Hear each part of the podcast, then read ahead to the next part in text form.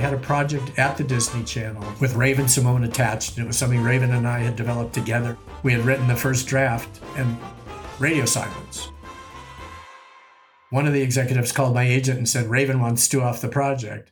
And I said, Well, I actually don't think that's true because I was with her last night. And I was thinking if she was trying to push me off the project, she probably wouldn't have showed up or probably would have said, No, thank you. I'm not thinking this, you know, smells right to me. Man, really? Like, you know, I haven't earned more respect from you guys than this at this point. It starts with just taking that leap man, you have to work hard. You have to be incredibly smart. Choose something that even if it fails, even if it fails, you are going to be proud of it. Doesn't matter how badly you got beaten in battle. Be kind, be kind, be kind. Become a better person, a better leader, the better business. Go with your gut. I'm Samuel Donner, and this is Finding Founders.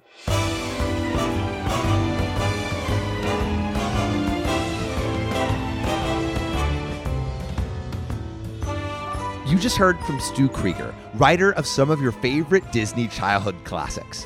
From the animated film The Land Before Time to the Disney Channel originals Cow Belles and Smart House, Stu's career shaped the childhoods of a generation. But before he was penning the stories that entertained children across the nation, Stu was just another kid entranced by the spell of movie magic. We'll hear how his early wish to move to California grew into something more, taking him to Los Angeles, to Steven Spielberg's desk, and on the Walt Disney Studio backlots he had dreamt about. Yeah, I am Stu Krieger. For 30 years, I was a film and television writer before making a segue into academia in 2006. And I'm currently a full professor at the University California Riverside, teaching film and television writing. I want to talk a little bit about you your first memories of being interested in like movies and plays and writing uh, and maybe contrasting that those interests with the interests of your siblings. As I have said many times, I was a bit of a freak. Uh, because I grew up in Rochester, New York, with no connection to the film business whatsoever. And as early as first and second grade, first it was I was going to go to Hollywood and be an actor in Walt Disney movies. And I used to steal photos out of the family album and send them in an envelope that just said Walt Disney, Hollywood, California and I would write in the letter, "Look at me, I'm a really cute redhead. You should put me in one of your movies." Uh, every once in a while, my mom would be going back through the family albums, going, "Whatever happened to that photo?" I "Hey, I, I, I, I have no idea. yeah, no clue." Um, but at the same time. were they time, getting you, mailed to Walt Disney? Like, were they actually going through? They never came back. So you know, I, I think they ended up somewhere in, a in Walt Disney, oh. Hollywood, California. Um, and as you asked, I was the middle child with two jock brothers on either side of me. So that also added to my freakishness in terms of, you know, you're the sensitive one that wants to be writing and drawing and being inside when we're outside playing sports. And I just had this really incredible singular vision of, I know that's what I want to do. And then it was really cemented when we did a family pilgrimage to California when I was 12 years old. And my dad had a friend who for some reason was he owned a gas station, but he was connected to everybody everywhere. We suspect there might have been a little mafia thing underlying somewhere, but at any rate, he was able to get us a tour of the Walt Disney Studios when that wasn't a thing. They didn't offer public tours. Uh, and he got us on the back lot, and they had just finished filming Mary Poppins, and we got to tour the uh, Hyde Park set was still constructed, the house of the banks. Yeah. What did it look like? It was on a soundstage and it looked like Hyde Park. I mean, it was kind of amazing. But for me as a Disney freak, it was like, I, I, you know, just overwhelming that I was there and touring these sets of the movies that were so iconic to me. And at the end of that two weeks, we had a family meeting down at the pool at the hotel we were staying at in Anaheim. And my dad had always said the family was a democracy. And he and I wanted to move to California. And my, you know, he said, we do things ecumenically, and he took the vote. And my two brothers wanted to go back because they were involved in all their sports teams and the things they were doing. And my mom wanted to go back because her mother was still alive and there. And so I lost the vote three to two. Uh, but I said that night at that pool at 12 years old, just so you people know, as soon as I'm old enough to make my own decisions, I'll be moving back here. This is where I belong. What do you think like made you so drawn to to Hollywood and to like movies and plays and writing and like like the, the more sensitive arts as you call it. Some of it I honestly believe was innate, but then I also think there was so much of my life and imagination and fantasy and everything was awakened by those Disney movies. And there were things that I related to. I was always the kid that wished I had 12 siblings and you know, movies like Swiss Family Robinson when they're living in a treehouse and riding ostriches across the it's like I want that, you know. So I think you know that was something that really awakened something in me. And then, like I said, from a very young age, even when I wasn't aspiring, because I acted in community theater, I was writing all the time. I wrote my first really embarrassing coming of age novel in high school that is, is in a drawer somewhere, which is where it belongs. But in terms of the Hollywood thing, I've often said that in some ways I think I succeeded because I was too stupid to know the odds against me. And and so it was just like somebody's writing these movies. I don't know why it shouldn't be me. I'm I'm gonna go do that. Wait, what, what year did you move out to California again? 1973. I want to go a little bit back um, because in 1969 you had a perforation of your colon. So can you tell me a little bit about how that happened and uh, and what effect it had on you? Yeah, I honestly think, you know, colitis, which is what I was suffering from, but at the time it was a really underdiagnosed disease. And so there was two or three years in high school where most of my life was taken up with going to different doctors for different, you know, trying to figure out what was going on. And and I honestly think that part of it was because I was the sensitive artist between two jocks, Colitis is considered a psychosomatic disease, which doesn't mean you're making it up. It just means that, you know, it's a stress induced disease, is basically the cleanest way to say it. And I think a lot of that came from because I had this tug of war inside of me, which was, you know, being the artist, being the one who wanted to write and draw and stay inside, I would always get, you know, from my brothers, from people on the outside, oh, you must be gay. If you want to do that, you're gay. And it was, and I was having this internal struggle of, okay, but I don't think so because I really like girls and what I, you know, and what's interesting about the whole Disney connection that we'll get to later is my first just blind crush was on Hayley Mills, who was the big Disney star of the day.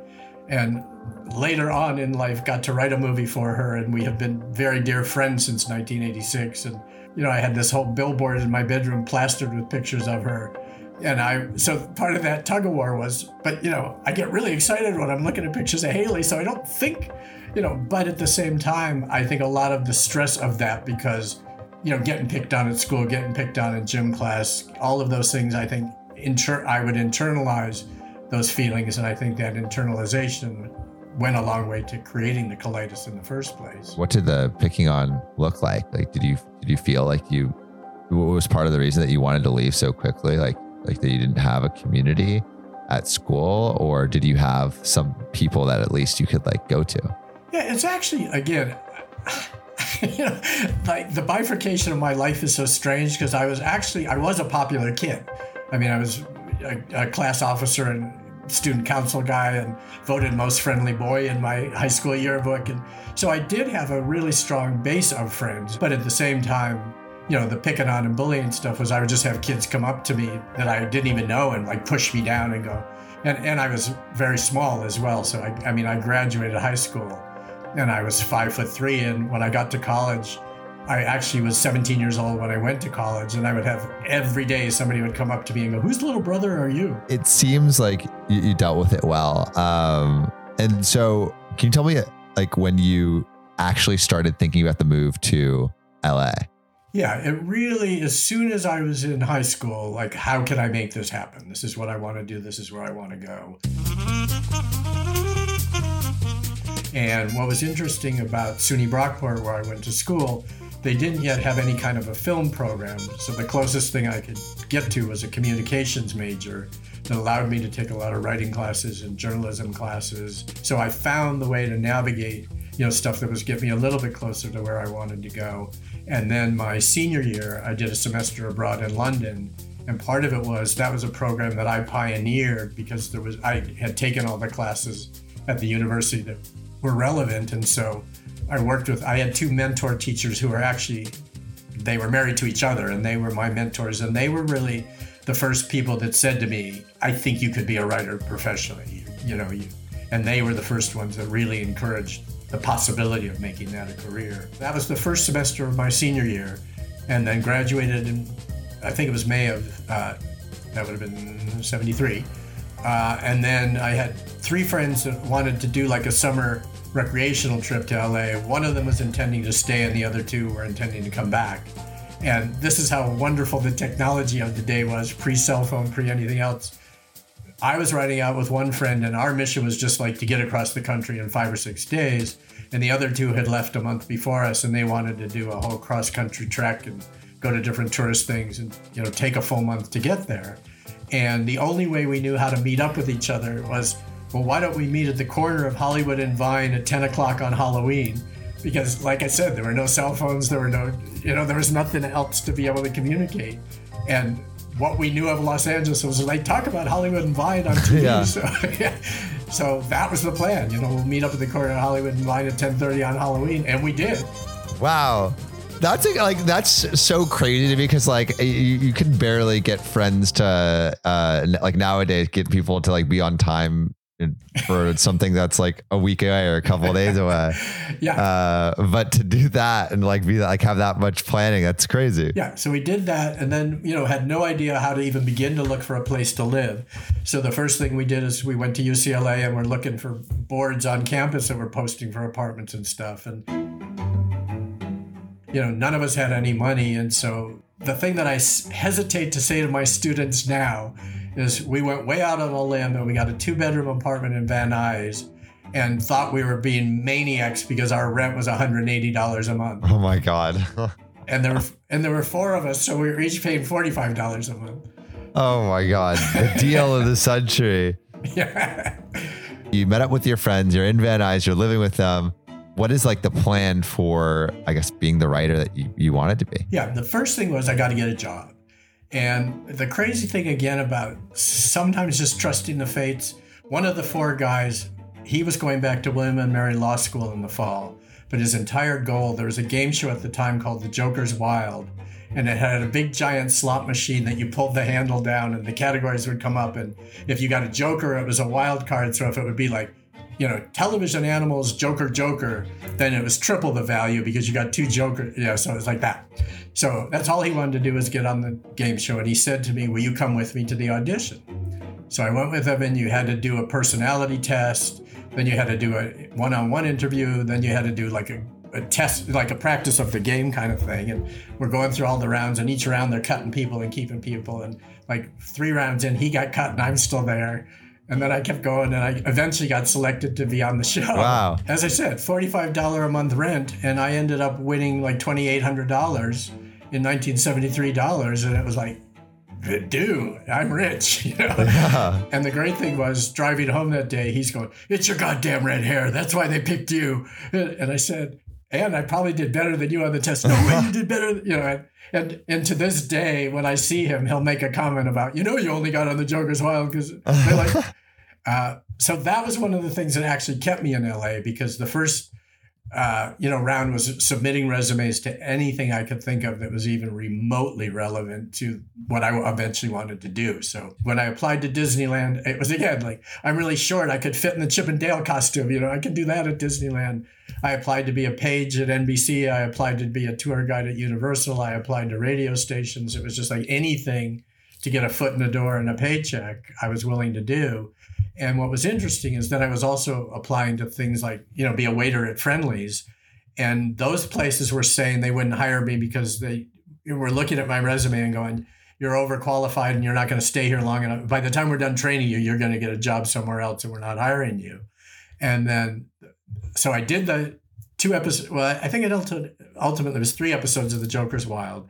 And then I, the eventually, like two months later, I got a call from the Herald Examiner newspaper uh, which has long since gone belly up, but it was in its dying days at the time.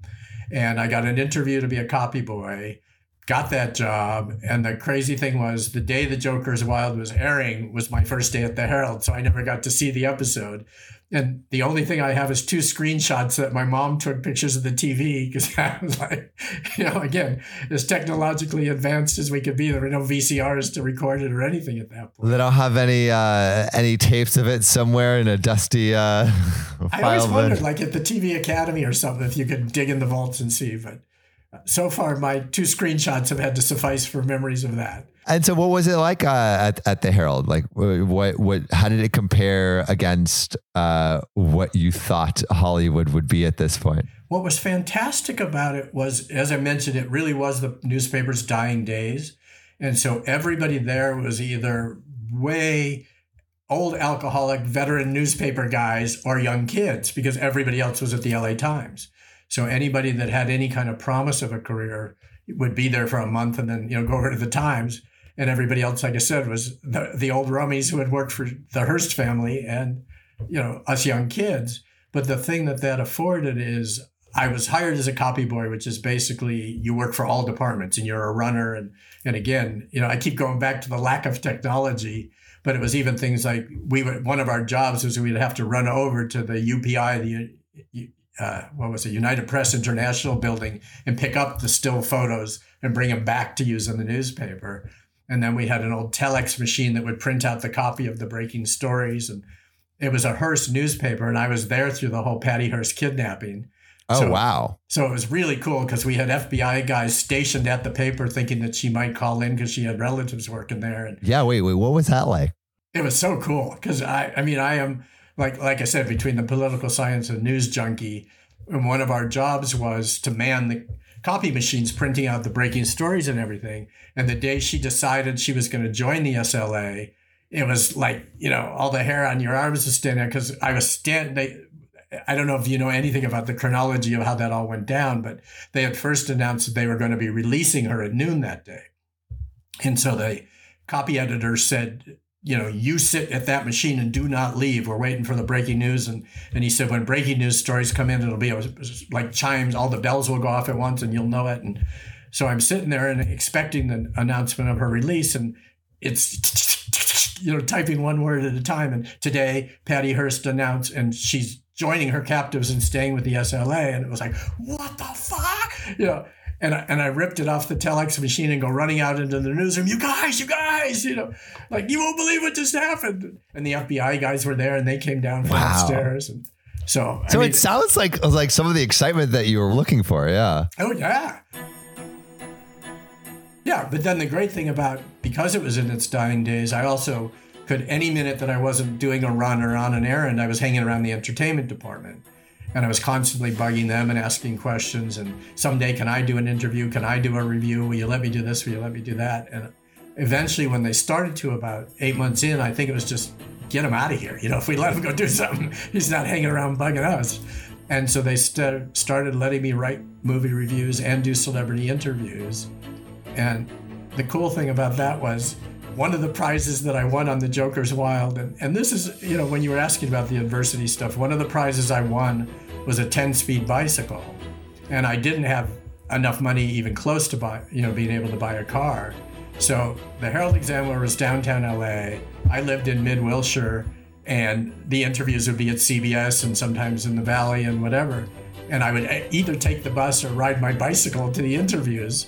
And like I remember doing an interview with Suzanne Pleshette when she was on the Newhart show, and I, you know, took my sport coat to work that day and wadded it up and stuffed it in the basket of my bicycle and rode my bike to CBS and went in the bathroom and wiped out my pits to get dry. And, you know, went in and was like, "Hi, I'm here to interview for you the Herald Examiner." And then, you know, jumped back on my bicycle and. And I was also one of the things I was trying to, you know, get an inroad with the business through was I was taking extension classes at UCLA.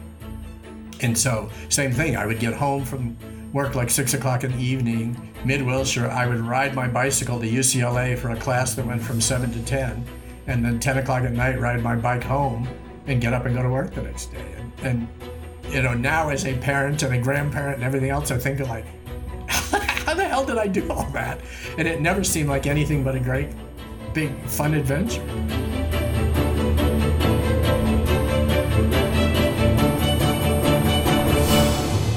I have to tell you one other thing related to that, because the other thing we would do, and, and I'm pretty sure it's a felony, uh, but the other thing that we would do at the Herald Examiner, there was a publicist who was quite famous who had left the paper, but he was still getting invited to all these events all the time. And I had a fellow copy person who she and I were just like any trouble we could possibly get into, we were up for. So we would steal the invitations and then respond to them as, you know, we're there to represent the Herald Examiner. And there was one party at Bobby Vinton's house. And I found out years later that the house he was in that we went to this party at was the house Steven Spielberg bought from him years later in the Palisades. Whoa. And, and it was one of those where we rolled up. I think she had a beat to shit, like, you know, what would have been like mid early 70s Rambler that we pull up to this party that's got, you know, li- all the chauffeurs coming in and the Benzes and Porsches ahead of us. And we come in in our beat to shit Rambler and the valets are opening the door looking at us. And, you know, I had some like cowboy shirt on and she had overalls and a t-shirt on. And I don't even know what the party was, but we just rolled up and we're like, yeah, we're here to represent the Herald today. And we ended up at movie premieres that way. Wow. We ended up at, but it was You like- you know how to work the work the herald, I guess, to your your, your favor. I love that. Could we talk a little bit about how, why you uh, eventually quit? If you're getting all of these, if you're representing the Herald Examiner at all these parties, seems like a good time. Like why why did you feel like you wanted to quit? Yeah. Doing these interviews and stuff. The other thing that I have to say about the generosity of most people in Hollywood is when I would do the interviews, and like I mentioned, Suzanne Pleshette, I did Sally Struthers when she was on All, all in the Family, uh, Mark Harmon when he was doing his first TV series. And at the end of every interview, I'd go, you know, if you have an extra five minutes, I'd love to pick your brain. Here's what I eventually want to do. And I'm not sure what my next step should be. And do you have any advice? And everybody was amazingly generous about spending time and offering advice. And I quickly figured out that I had to get an agent. That until I had an agent representing me as a writer, nothing was going to happen. And so during the time at the Herald, I was writing scripts all the time. The Writers Guild at the time had a list of accredited agents, but then there was a subcategory of agents that were willing to read from unproduced writers.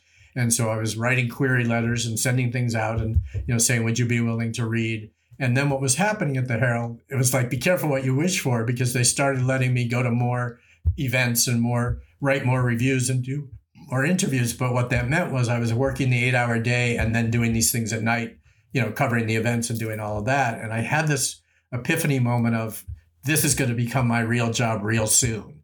You know, the more responsibility I get, the more credibility I get, the more bylines I get. I'm going to get seduced into being a newspaper guy instead of a screenwriter. And so it was sort of like if I want to do this, I think I have to quit and write full time and figure out ways to supplement income in between. And so I had about a year of just working these crazy Lucy in the Cookie Factory, you know, temp jobs. And I would Yeah, work what for were some of them? Uh, well, one of them actually was in a cookie factory, and it was very much like the episode where the you know the conveyor belt's speeding up and you're breaking them and popping them in your mouth. I mean, we did all that. You did like a UCLA experiment too. Yes, I would write for two or three weeks and then look at the bank account and okay, it's dipping low. Sign back up. Let's find something. And the UCLA thing happened because I was on campus doing research for a script I was working on and sitting on the lawn having lunch and reading the Daily Bruin. And there was an advertisement marijuana research guinea pigs needed. And it was like, okay, that sounds like me. You know, went, through all the hoops that you had to get, and they picked six guys. And we were going to be locked up for two weeks. And this was the tail end of an ongoing five year experiment. And what they had already figured out was that there were medicinal benefits for both asthma and glaucoma. And with our part of the study, now they were trying to find the dose where you could get the medicinal effects without the high. For THC? Yeah. Or wow. Yeah. So every morning we had to line up, and like I said, there were six of us, and we were in captivity, you know, living in this dorm facility in UCLA Medical Center. And we had to line up every morning, and we, like Nurse Ratched, we'd be like, medication time, boys, medication time. And then you'd get in line, and they'd hand you your pills, and the pills were anywhere from straight THC to placebo, but you never know what you were getting. And so we would take the pills and then we would sit at the breakfast table and you'd see somebody go, and they would go, fuck, you got the THC today. And then somebody else would be going, damn it, I don't feel a thing. This is going to be really boring today. And then the other four were gradations in between. So sometimes you'd get like a decent high, sometimes you'd get like, I'm tripping. I think like four of the 10 days I got the straight THC. So I, I was having a really good time. And then the the button of that was while I was locked up. You know, I had been submitting to agents all over the place, and while I was locked up, my roommate called and he said, "You got a letter back from an agent, but it's like just an envelope, not the full." Because usually when they would reject, they'd send your script back you know, the big envelope with the rejection letter. And he said, This is just a regular old envelope from an agent. Do you want me to open it for you? And I opened it, and the guy said, I read your material. I like you as a writer very much. I'd like to represent you. Can we meet? And I was locked up there for another week. And it was Wait, like, what was your response to that? holy shit. I mean, I was like over the moon. But I, what I had to do was like, I had to call him and go, Hi, I'm, um, I, can you hear me? I'm out of town right now. I won't be back for, you know, and I came up with some story of why I was on the East Coast and I wasn't going to be back for a week, but could I meet him when I got back? And, you know, got released from the cuckoo's nest and went and met with him and he became my first agent. So you get this agent, you meet with his agent. Um, how do you get on the first film? Um, and and like like like what is the process of actually getting to that point? Yeah, so he was sending things out to different producers and people. I got a call from him. There's a producer that wants to meet with you. He's doing a movie and you know has some things in mind.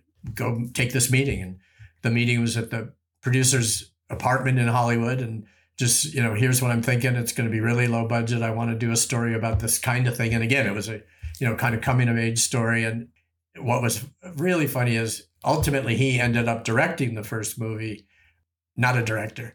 Uh, but, it, but it was one of those he was able to raise independent financing and he, we met with a couple of directors including john carpenter came in to meet on it and john's take was you know this was like a kind of gentle coming of age story and this is the guy that went on to make halloween a few years later so the sensibilities didn't exactly line up i have a co-starring role in the movie for kind of the same reason that he ended up directing the movie that that it was so low budget that we didn't have a casting director.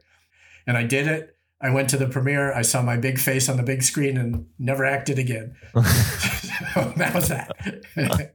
But you saw like your work on the big screen. What did it feel like to to actually see it? Like you you've been thinking about this moment for probably years and years and years, and here you are, like you're on the silver screen. Well, it's twofold because one was uh, it was so overwhelming and just like uh, this, this is amazing that this happened and there it is and it you know filmed lasts forever and even that movie now I'll have students come in because it's available streaming somewhere and students will come in and go hey look what I found and they'll hold up the screenshot of what's also interesting about when I tell these stories it's like how could any of this even be real but the woman who played my girlfriend in that movie has now been my wife for 41 years um, but they'll, you know, they'll have a freeze frame of Hillary and I together on their computer going, look what I found. And it's like, yeah, you guys settle down. Uh, so that part of it was really stunning and overwhelming. But then at the same time, and this never changed throughout my film career, the, especially the first couple of times you see something, all you see is the flaws. And you see the misses and you see some of the performances where you're like, oh man, really? Uh, and you hear dialogue like, yeah, I wrote that shit, oh dear. Um, so it takes a while to get past you know that and especially when you see rough cuts before they're fine-tuned and color corrected and all the other stuff happens that it just seems like oh my god i'm going to have to dig a hole and climb in it because you know I, I, this is so terrible but then at the same time i was an inventor at journal keeper and sometimes i'll go back and read my journals and for example how like ridiculously naive i was. This was a like three hundred thousand dollar low budget coming of age story, as I said, and the lead actor was also a singer in the movie, and he sang, and there's a couple songs in it, and he has this one kind of really emo song, and and I in my journal I said, oh, I'll bet Lane's going to be nominated for an Oscar for this song. And it's like, what? Like, I think 12 people in the country saw the movie, let alone, you know, thinking that I was absolutely convinced that he would get an Oscar nomination for his song. well, I, I, but I think I think like that's probably a uh, like symbolic of how high you were looking to achieve. Right? It was always like the seemingly unattainable, which allowed you to to get to where you are. Um, like having those big dreams. Um, also, like, were you organized in in pursuing all of this, and how how did you organize yourself? Um, I am blissfully anal retentive.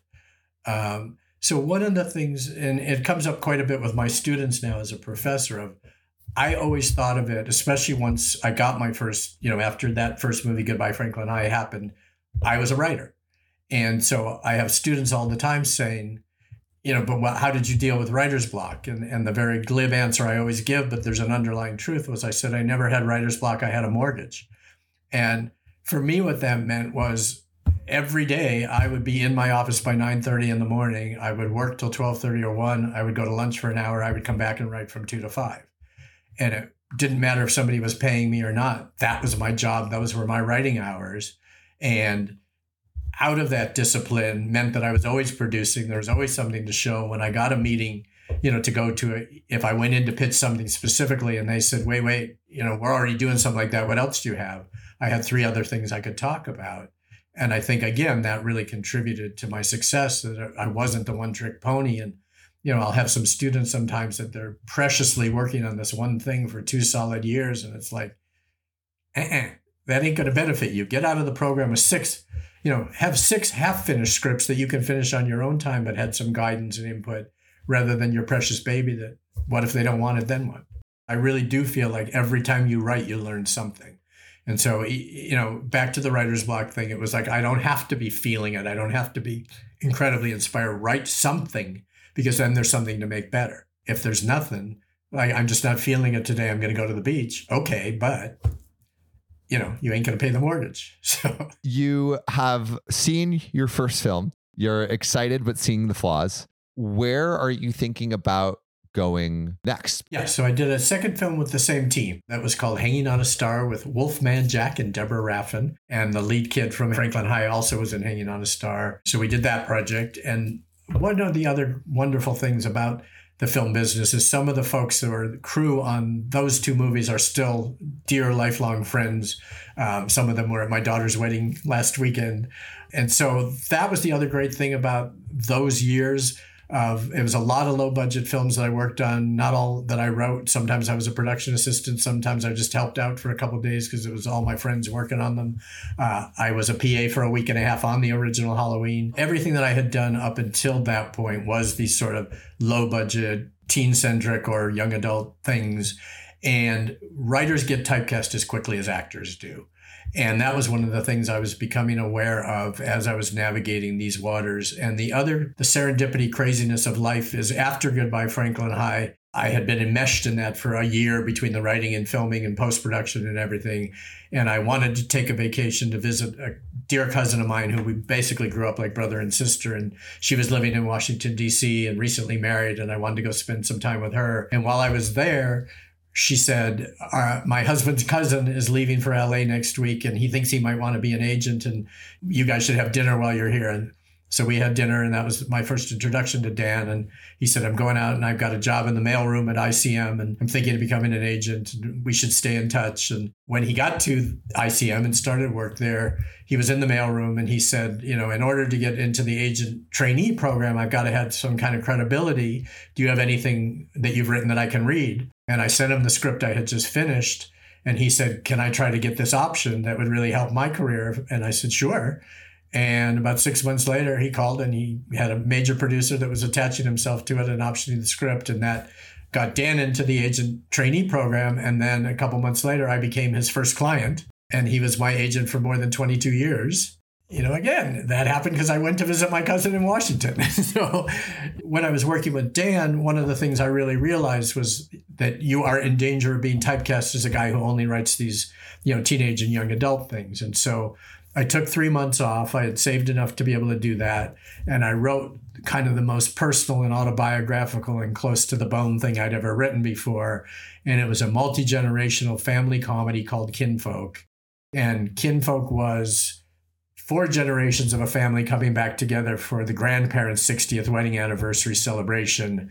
And all generations were represented with different characters and different voices, but the climax of the movie was at this birthday celebration where all of the family repression and dirt and secrets exploded in the middle of the party. My favorite scene of it was like adults when they have like stupid party hats on with the chin straps you know, like at a kid's birthday party and stuff. And it was all the adults wearing those hats, just screaming fuck you at each other. And that script ended up on, at the time, it was American Film Magazine would do their 10 best unproduced scripts in Hollywood every year. And what they would do is they would pull agents, studio heads, development executives, you know, anybody in that side of the business. What's your favorite script that you read this year that hasn't yet been produced? And Kinfolk ended up on that list. And that was the kind of my first big kick into the major leagues. Spielberg reached out to you. Can you tell me the chain of events that that actually led up to you talking? Steven had this like deep drawer file of ideas that he would just jot down a one paragraph idea. And at one point he said, a lot of these aren't feature films, but they might be great short things. Maybe I should do an anthology television series. And that's what he sold to NBC. And so after Josh and John got approval from him for me to be able to potentially write one of the episodes, this was one of the scariest days of my life because I went to John Falsey's house with Josh and they handed me the one sheet of Steven's idea that they wanted me to do the episode for.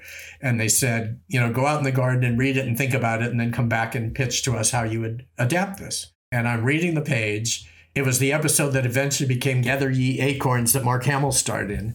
But I'm sitting in the garden, I'm reading this thing, and it's like, there's no ending to it. It's like a great setup. It's a great second act, but there's no third act to the story. Do I go back and say, does the emperor know that you know he's missing a third act, or I just go, oh no, this is perfect. It's Steven Spielberg. I'll adapt it. I'll just and I'm sitting there and I can feel my heart pounding. Like you know, what's the right thing to do here when you're meeting with potentially meeting with the king? You just go, yes, sir? Do you have an opinion?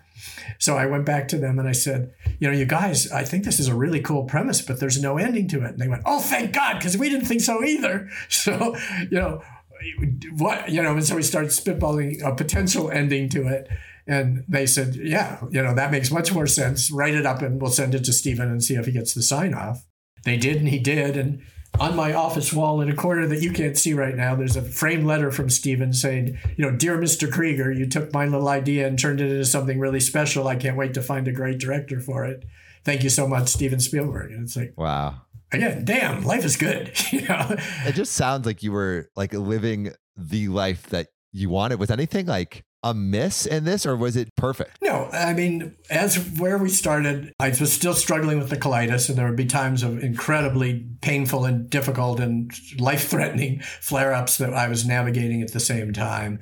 And one of the things that's been so interesting and so instructive when I made the turn to academia was show business is constructed that no matter who you are or no matter what you're doing, you're never a success as long as you're in it and part of the reason that I gained an entirely different appreciation for my career was after I was pretty much out of it, so much of my career was family entertainment that, you know, now I have kids coming into my office on a really regular and consistent basis going, you know, hi, I just wanted to introduce myself because, dude, you wrote my childhood. And it's like, you know, nothing could be better than that. But at the time, it, it's always about the next job. It's always about, you know, there were crushing disappointments of projects that were optioned and in active development. And, you know, everything's a step deal. And so you get paid for the first draft, you get paid. But the lion's share of your negotiated salary happens when the movie gets made. And I had several years where things were in development and not getting made. I had years where I was making, you know, a really, really lovely amount of money, but still not seeing things to fruition. And each time something falls apart, each time something gets put in turnaround, it's heartbreaking. You have the thing of trying to explain to the relatives in Rochester, New York, hey, I thought you told me you were working with Penny Marshall. I thought you were working with Rob Reiner. What happened to that project? Well, so there was always that. And, and, you know, I mean, one of the things that I will often quote is Spielberg made Jaws and Close Encounters, and Columbia put E.T. in turnaround we're not making it. We don't get your little alien movie. Here you go, buddy. And it was heading toward production. And the head of the studio just said, I don't get this movie. I don't want to spend $14 million on making this dumb alien movie. I'm not doing it. And you would think, you know, at that point, somebody just says, he's Spielberg. He made Jaws and Close Encounters. You could probably trust him. And again, I'm pretty sure it was a 12 to $14 million movie. It wasn't, we're asking for $100 million to make this movie. And that's kind of my example of, you know, you never can relax. You never can feel like I finally made it. Was it helpful to juggle a couple things at once? So if one thing fell through, you still had other things but that's at the cost of like putting your yourself fully into a project. No, because one of the things where I was very, very blessed is I'm a fast writer in terms I really don't agonize over every word. I don't think it's precious. I know writing is rewriting. And so, especially when I was employed at the Disney Channel from 1999 to 2006, they had a party celebrating their first 50 Disney Channel original movies, and I had written 10 of them. And the way that happened was they were doing a premiere EAR because it's Mickey. The first Friday of every month was a new movie. So there was a period where I was sometimes working on four of them at the same time. But the way that worked to my advantage is when I did the Zenon movie, the first one, I would finish the draft, put it away for a couple of weeks, jump over and work on Smart House for two weeks, and then turn the Zenon draft in. And then while I was waiting for notes on Zenon, I could, you know, do two more weeks on Smart House. And I kind of never let them know quite how fast I was so that I was always buying myself extra time. Because one of the things I also learned early on is if they know how fast you are, they will expect you to be that fast. So that was a secret I didn't give away. I want to go a little bit back to 1988 and Land Before Time because that was huge. I still remember watching Land Before Time when I was a kid. How did you feel that project developed you as a writer and developed your understanding of the industry? Well, one of the things about, you know, every trope you've ever heard of writing what you know and all of that is part of the reason that that happened was uh, my son had been born at that point, and Deborah Newmyer, who was the head of development at Amblin at the time, took me to lunch one day when I was still working on Amazing Stories, and she said, I was having a conversation with Steven last night, and we both feel like you've become a deeper, better writer since you've become a dad and he and George have always had this idea for an animated dinosaur movie they wanted to do. There was a draft of the movie done that they are not happy with. Would you want to write this for them? So, one of the lessons I constantly tell my students is when Steven Spielberg and George Lucas say, Do you want to do this? The answer is yes. You don't ask a lot of other questions. You don't say, How much am I going to get paid? You say yes. And then you roll from there. So it did seem like an incredible opportunity because it was an animated feature theatrical release for the film. I was working with Don Bluth, I was also a fan of. So yeah, it seemed like a major opportunity. And George was basically in Marin the entire time. So most of the time he was like Charlie's Angels. He was the voice on the squawk box in the middle of the table when we would have meetings. So it would be Steven and Frank and Kathy and Don Bluth and his producer John Pomeroy, and then a little black box in the middle of the table that George would occasionally talk out of. And so again, I never met him in person until the premiere at the National History Museum in 1988, but I started work on the film in 86. George is a notoriously reticent and not very warm and fuzzy kind of guy. Uh, so he was really, really intimidating, even as the voice on the box, because you didn't get a lot of warm and fuzzy. You didn't get a lot of praise. You just got feedback one of the first times I met him in person was one of the most humiliating nights of my entire life. it was at an American Cinematheque dinner honoring Ron Howard. And I have known Ron and Cheryl Howard for more than 40 years because, in addition to the other history of my wife that I outlined, she was one of the original kids in Arnold's on Happy Days. So she worked for the first five years on Happy Days as an extra, one of the kids in Arnold's. She played drums in the boys' band. She was, you know, very much a regular on the show. And I used to go to tapings and hang out with everybody when she was doing all that. So I've known Ron forever and ever and American Cinematheque was honoring him with their Filmmaker of the Year award. So we were going to the dinner, and it was a black tie affair. And I mean, we were sitting next to Daryl Hannah and Jackson Browne, and Jessica Tandy and Hume Cronyn were at our table. And that was the week before she won her Oscar for Driving Miss Daisy. I mean, one of the most star-studded things I've ever been at. And at one point, I looked up and you know, a little ways across the room, George Lucas and his date of the night, who was Carrie Fisher, were sitting not too far from us. And again, being the naive, optimistic fool that I am, I thought, well, I should go over and say hi to George. I haven't seen him since the premiere of the movie. And this was like six months afterwards. And I walked over and he was sitting there and I said, Hi, George. And he just stared at me. He, you know, he was sitting, I was standing. He looked up at me, he was staring at me. And I go, Stu Krieger, Land Before Time. And he went, Yeah. And then Carrie Fisher starts laughing, and she's laughing like you know, look at it. And, and so I said, "Well, anyway, I just wanted to say hi. I hope you have a nice night." And I start doing this backpedal, like you know, let me out of here, I'm trying to get away. and that was the entire encounter. And it was like, okay. And and again, he wasn't a bad guy. He just, I mean, and then what was so funny is when Ron got up to make his remarks, he did like three minutes talking about how difficult it is to get you know, a, a, a, big interaction with George going, and he Ronnie was like doing shtick, talking about George's reticence and you know lack of social comfort, and so I wasn't alone, but. You haven't lived in Hollywood till you've had Carrie Fisher laughing at you. Brutal though, so brutal. I I'd love to go from because you, you talked a little bit about uh Zenon and like the and and some of the Disney Disney movies that you made. Um, could you walk me through a few of those projects up until like 2006? and like some of the projects that like stand out to you as as like pivotal i did the sequel to the parent trap and what the sequel was it was not the Lohan remake it was a sequel with her as an adult playing the same twins now growing up with her own children who get into their own parent trap and when i heard that disney was making that movie i said to my agent call them and tell them I will give them money if I can write this movie. If I could write a movie for Hayley Mills, my life would be complete. I could, you know, get hit by a bus the day after and be good. And the agent called back and said, There's a writer on it. I tried. Sorry, they're working on it. And like six weeks later, he called and said the script came in. They hate it.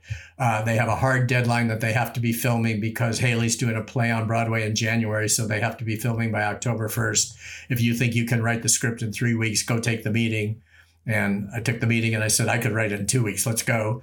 And wrote the script, got a draft of it back from Michael Eisner, who was head of the studio at the time. And on the cover of the script, it said, Great draft, green light, let's go. And four weeks later, I was on a plane flying to Tampa where they were going to shoot the movie about to meet Hayley Mills when I landed. That's so fast. And what a fast turnaround. You're, you're, no, it was crazy. a very fast writer. Jeez. Yeah. No, that was crazy. I did the same thing I did with Land Before Time when they said they had drafts they didn't like. I said, if you don't mind, I don't want to see them. Let's just talk about what you are interested in doing and let me start from scratch. I don't want to be influenced by things you're already not happy about. So I did that with both of those two scripts. But then with Zenon, uh, the other thing I did, and this is again, advice to the listeners is I immediately do due diligence on any meeting I'm about to take. So I called somebody at the studio and I said, you know, if you have a prototype of one of these DCOMs that you've already made, can I see it so I have a sense of what you want to do with this franchise? And at that time, the only movie that was in post production was Under Wraps, the Mummy movie Disney Channel did. So they sent me that. I watched that. I went into the meeting and they said, you know, we just have to let you know you are like the 20th writer we've been interviewing. We're looking for the right person to adapt this. What's your take on how you would make the picture book, you know, a feature length movie? And I said, it's Eloise at the Plaza on a space station.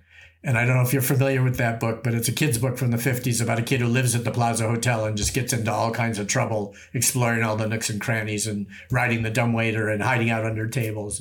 So I said, It's Eloise at the Plaza, the space station. And they said, You're hired. And part of the reason you're hired is 19 writers came in before you and they said it's Star Trek means 90210. Disney Channel doesn't do Star Trek. They don't do 9010210. You know who we are. You know what we do. You're hired. And so, you know, it was the combination of watching the movie, having previous experience with them, and understanding what their demographic was, what their target audience was, and what a Disney movie was. And that's what got me that job. Yeah. So it seems like you really made waves at Disney. And it's like also crazy that you eventually like landed at the place you had dreamed about like so many years before. Yeah, and I think again about, you know, paying attention to your life. It's such a poignant night to me because in the house that I've now been in for It'll be 32 years this summer. There's two tiers in the backyard. There's an upper deck. And at one point, a couple of my childhood friends were out visiting, and my kids were really little. And my wife had them in our bedroom on the second floor, and the shutters were open like Peter Pan's nursery. And she was on the bed reading to them before bed. And I was up on the upper deck with my two childhood friends. And we were looking back at the house with the lights on and the kids in the bed. And, you know, it's a really lovely home in Brentwood. And at some point, one of my friends said, You know, when you were a little kid growing up in Rochester, New York, did you ever envision this would be your life? And I went, Yeah. and it was kind of like, again, I, I don't mean to be an asshole, but I really feel like if you don't see these things as possibilities for you, there's no chance they can happen. And, and so it's not like some magic thing. It's not all woo woo Oprah the secret. It's just sort of like you have to have the vision to be able to pursue the vision. And and I really felt like you know I'm a Disney kid. I can work for them because I understand what that sensibility meant to me as a child. And if I can replicate that for another generation, then my work here is done, people. You know, it's sort of like that's what it felt like. What did it feel like to start to think about slowing down? I would be very disingenuous if I was not completely honest with you about that segue. And you know what you said at the beginning about the the highs and lows are equally important. And part of it was everything you have ever heard about the business being ageist and who's the flavor of the month and who's the new kid in town is really true. And again, I'm so blessed and so fortunate that I also believe that all of the, even the downturns were really, really important to give me the life that I have. And so one of the things that was happening is the interviews were fewer and farther between. At times I was going up for jobs that I would be sitting in the meeting going, please don't give me this job. I don't want to write this thing. It's not, but again, you know, I had a life to support. I had kids to support. I had both of them in college at the time. And I had just started teaching at USC, where I taught in the Peter Stark producing program, one class a year for 20 years as an adjunct. And I was able to do that class in my living room. And I was going through a lot of meetings with just things that I didn't want to be doing. I had an agent at the time that was not a nice human being who would say things to me like, you know, you need to take Land Before Time off your resume because it makes you look old. And I went, well, you know, buddy, I am old and I'm keeping it on my resume. Thank you very much. like we're moving on now, you know?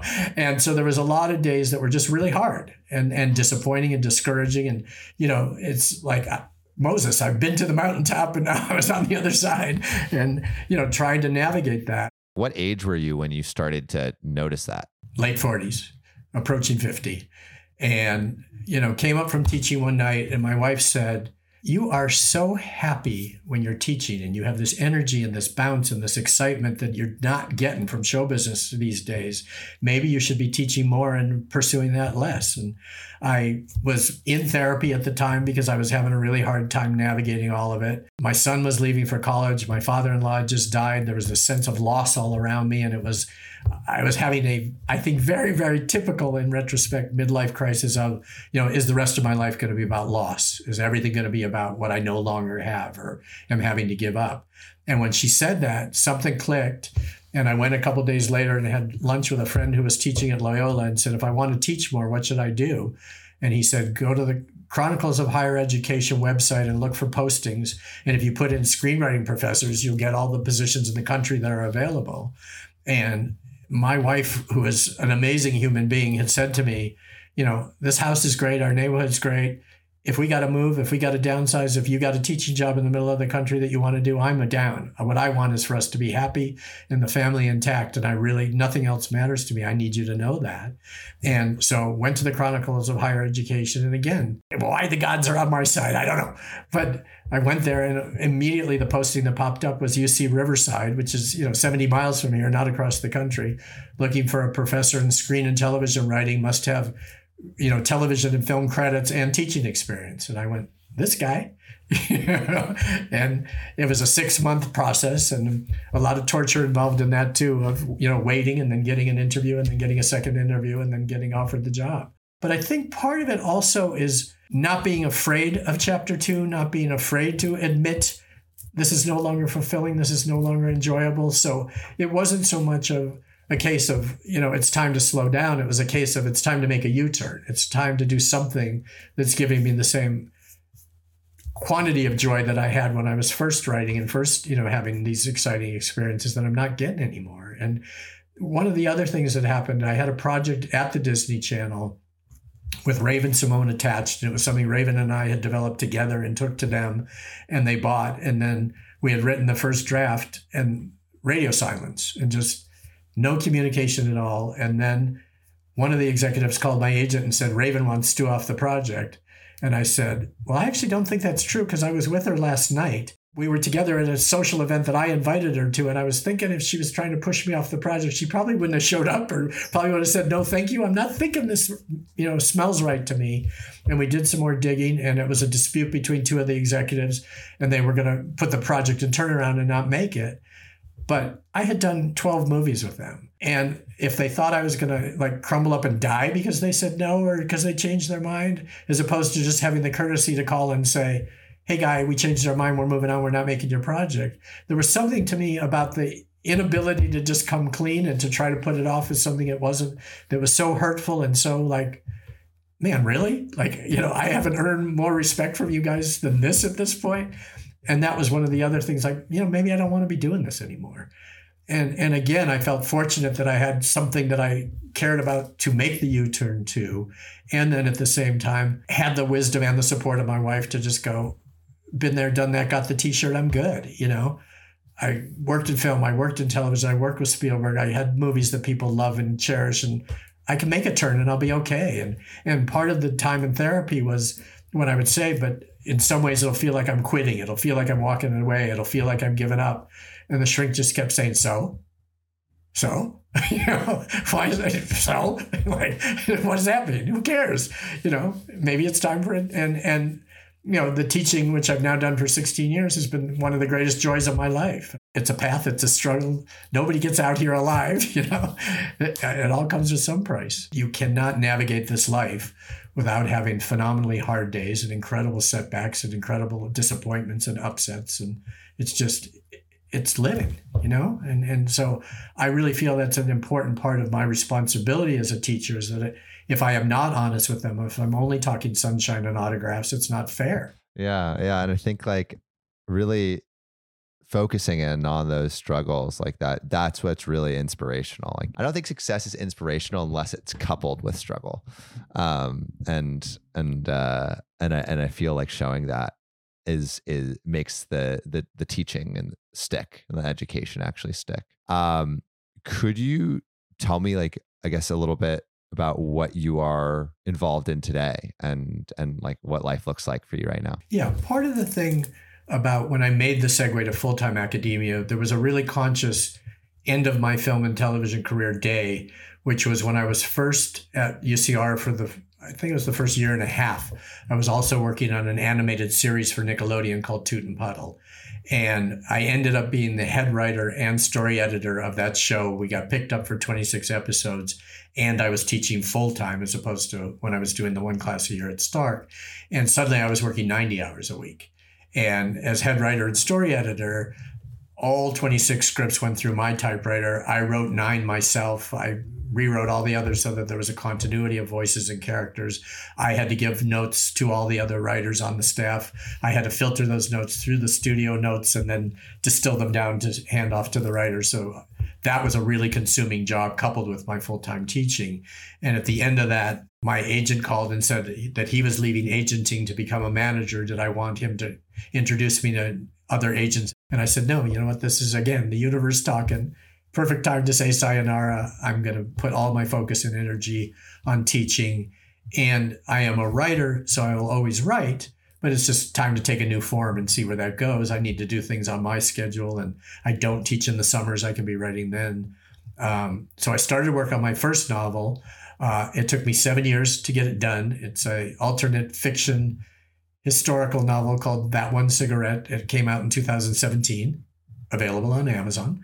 Um, and that was really, really incredibly fun because it was the kind of thing you know, I was department chair at Riverside for two and a half, three and a half years, and I couldn't work a lot on the book. And it was like, okay, it's going in the drawer, and as soon as I get time, I'll get back to it. But I'll get back to it with fresh eyes and new perspective, and be able to revisit it. And so, the big difference with that versus film and television was I wasn't answering to anybody. I wasn't on any kind of deadline. There was no urgency. It'll get done when it gets done. But I am also a writer who loves to write.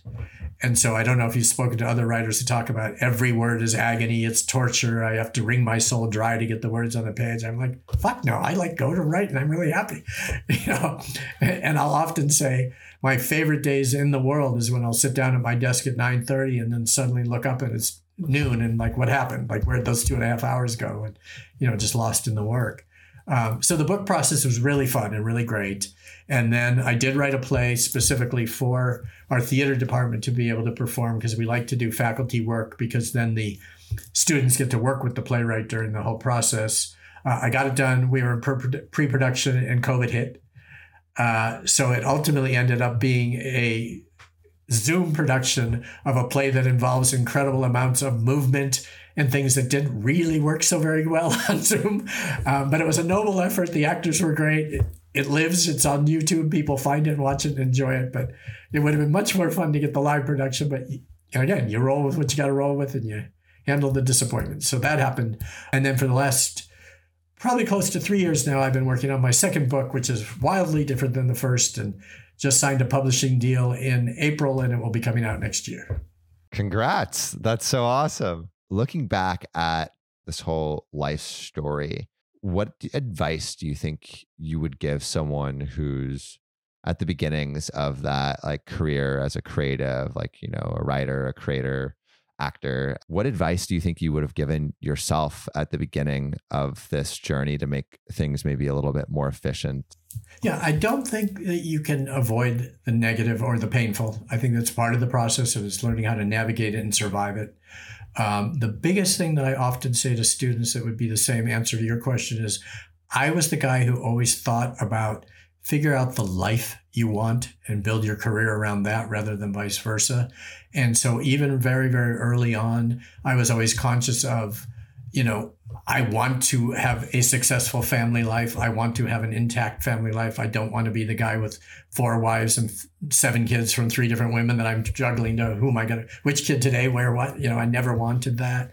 And so, I mean, even early on when Hillary was working for Garry Marshall after she was on Happy Days. She worked in Garry's office for three or four years. And at one point, he optioned a script of mine that she gave him to read. And then we were working together on a project. And one day he came and he said, So I got an idea. You want to go to work on Mork and Mindy? We need a new writer. And I, you know, was around a lot. So I went down to the stage and I was talking to the writing staff. I said, you know, what's it like on this show? And they said, oh, it's a nightmare. You know, Robin is a complete loose cannon. A lot of days we come in at nine in the morning for table reads and he doesn't come in till five in the afternoon and usually comes and needs a nap because he's been out all night and we sit and wait for him. And then the table read starts about nine and then we get out of here at midnight and we're back at seven o'clock the next morning. And I went back to Garry and I said, you know, that's such an incredibly generous offer. I so appreciate it. I'm going to pass. What do you mean you're gonna pass? It's a on the show. We'll do a thing. It'll be, and I, and I said it's just I don't want to do that. It's you know I talked to the guys and it's not the life I want. And I'm sorry and thank you. And I had a couple other experiences along the way, including an offer from Michael Mann to take over Miami Vice in year four that I turned down because the very first meeting we had, he never showed up. And I sat and waited for two and a half hours, and then he rescheduled the next day and was an hour and a half late to that meeting and then you know made an offer to join the show as the head writer and i said no. And he was yelling at me and then my agents were yelling at me like what do you mean? It's my, michael mann it's miami vice. And i said life is too short. I'm not doing it. I'm not sitting you know day after day waiting for somebody to show up that you know is more important than i am. I'm not doing it. And so i think you know that whole idea of build the life you want and accommodate the jobs and the choices and the and the you know your line of where your integrity is and you're going to have a much happier and better experience. And especially if it's in show business people are so perverse that the more you say no the more they want you anyway. So you know the number of times i turned down a job and then got the same people offering me another job a couple months later there's a payoff. But it also is then about the quality of your life. And you know I now have two children who are grown and married and a grandchild, and they all like me. They all want to have me around. They know me, as opposed to you know other people in show business, like I said, who have you know multiple broken marriages and kids that don't speak to them and all kinds of things that I just didn't want. So it's again, you got to see it, you got to build it, you got to make it happen and will it to happen, as opposed to being passive of all I got to do is you know sit here and great things are going to happen. They're not.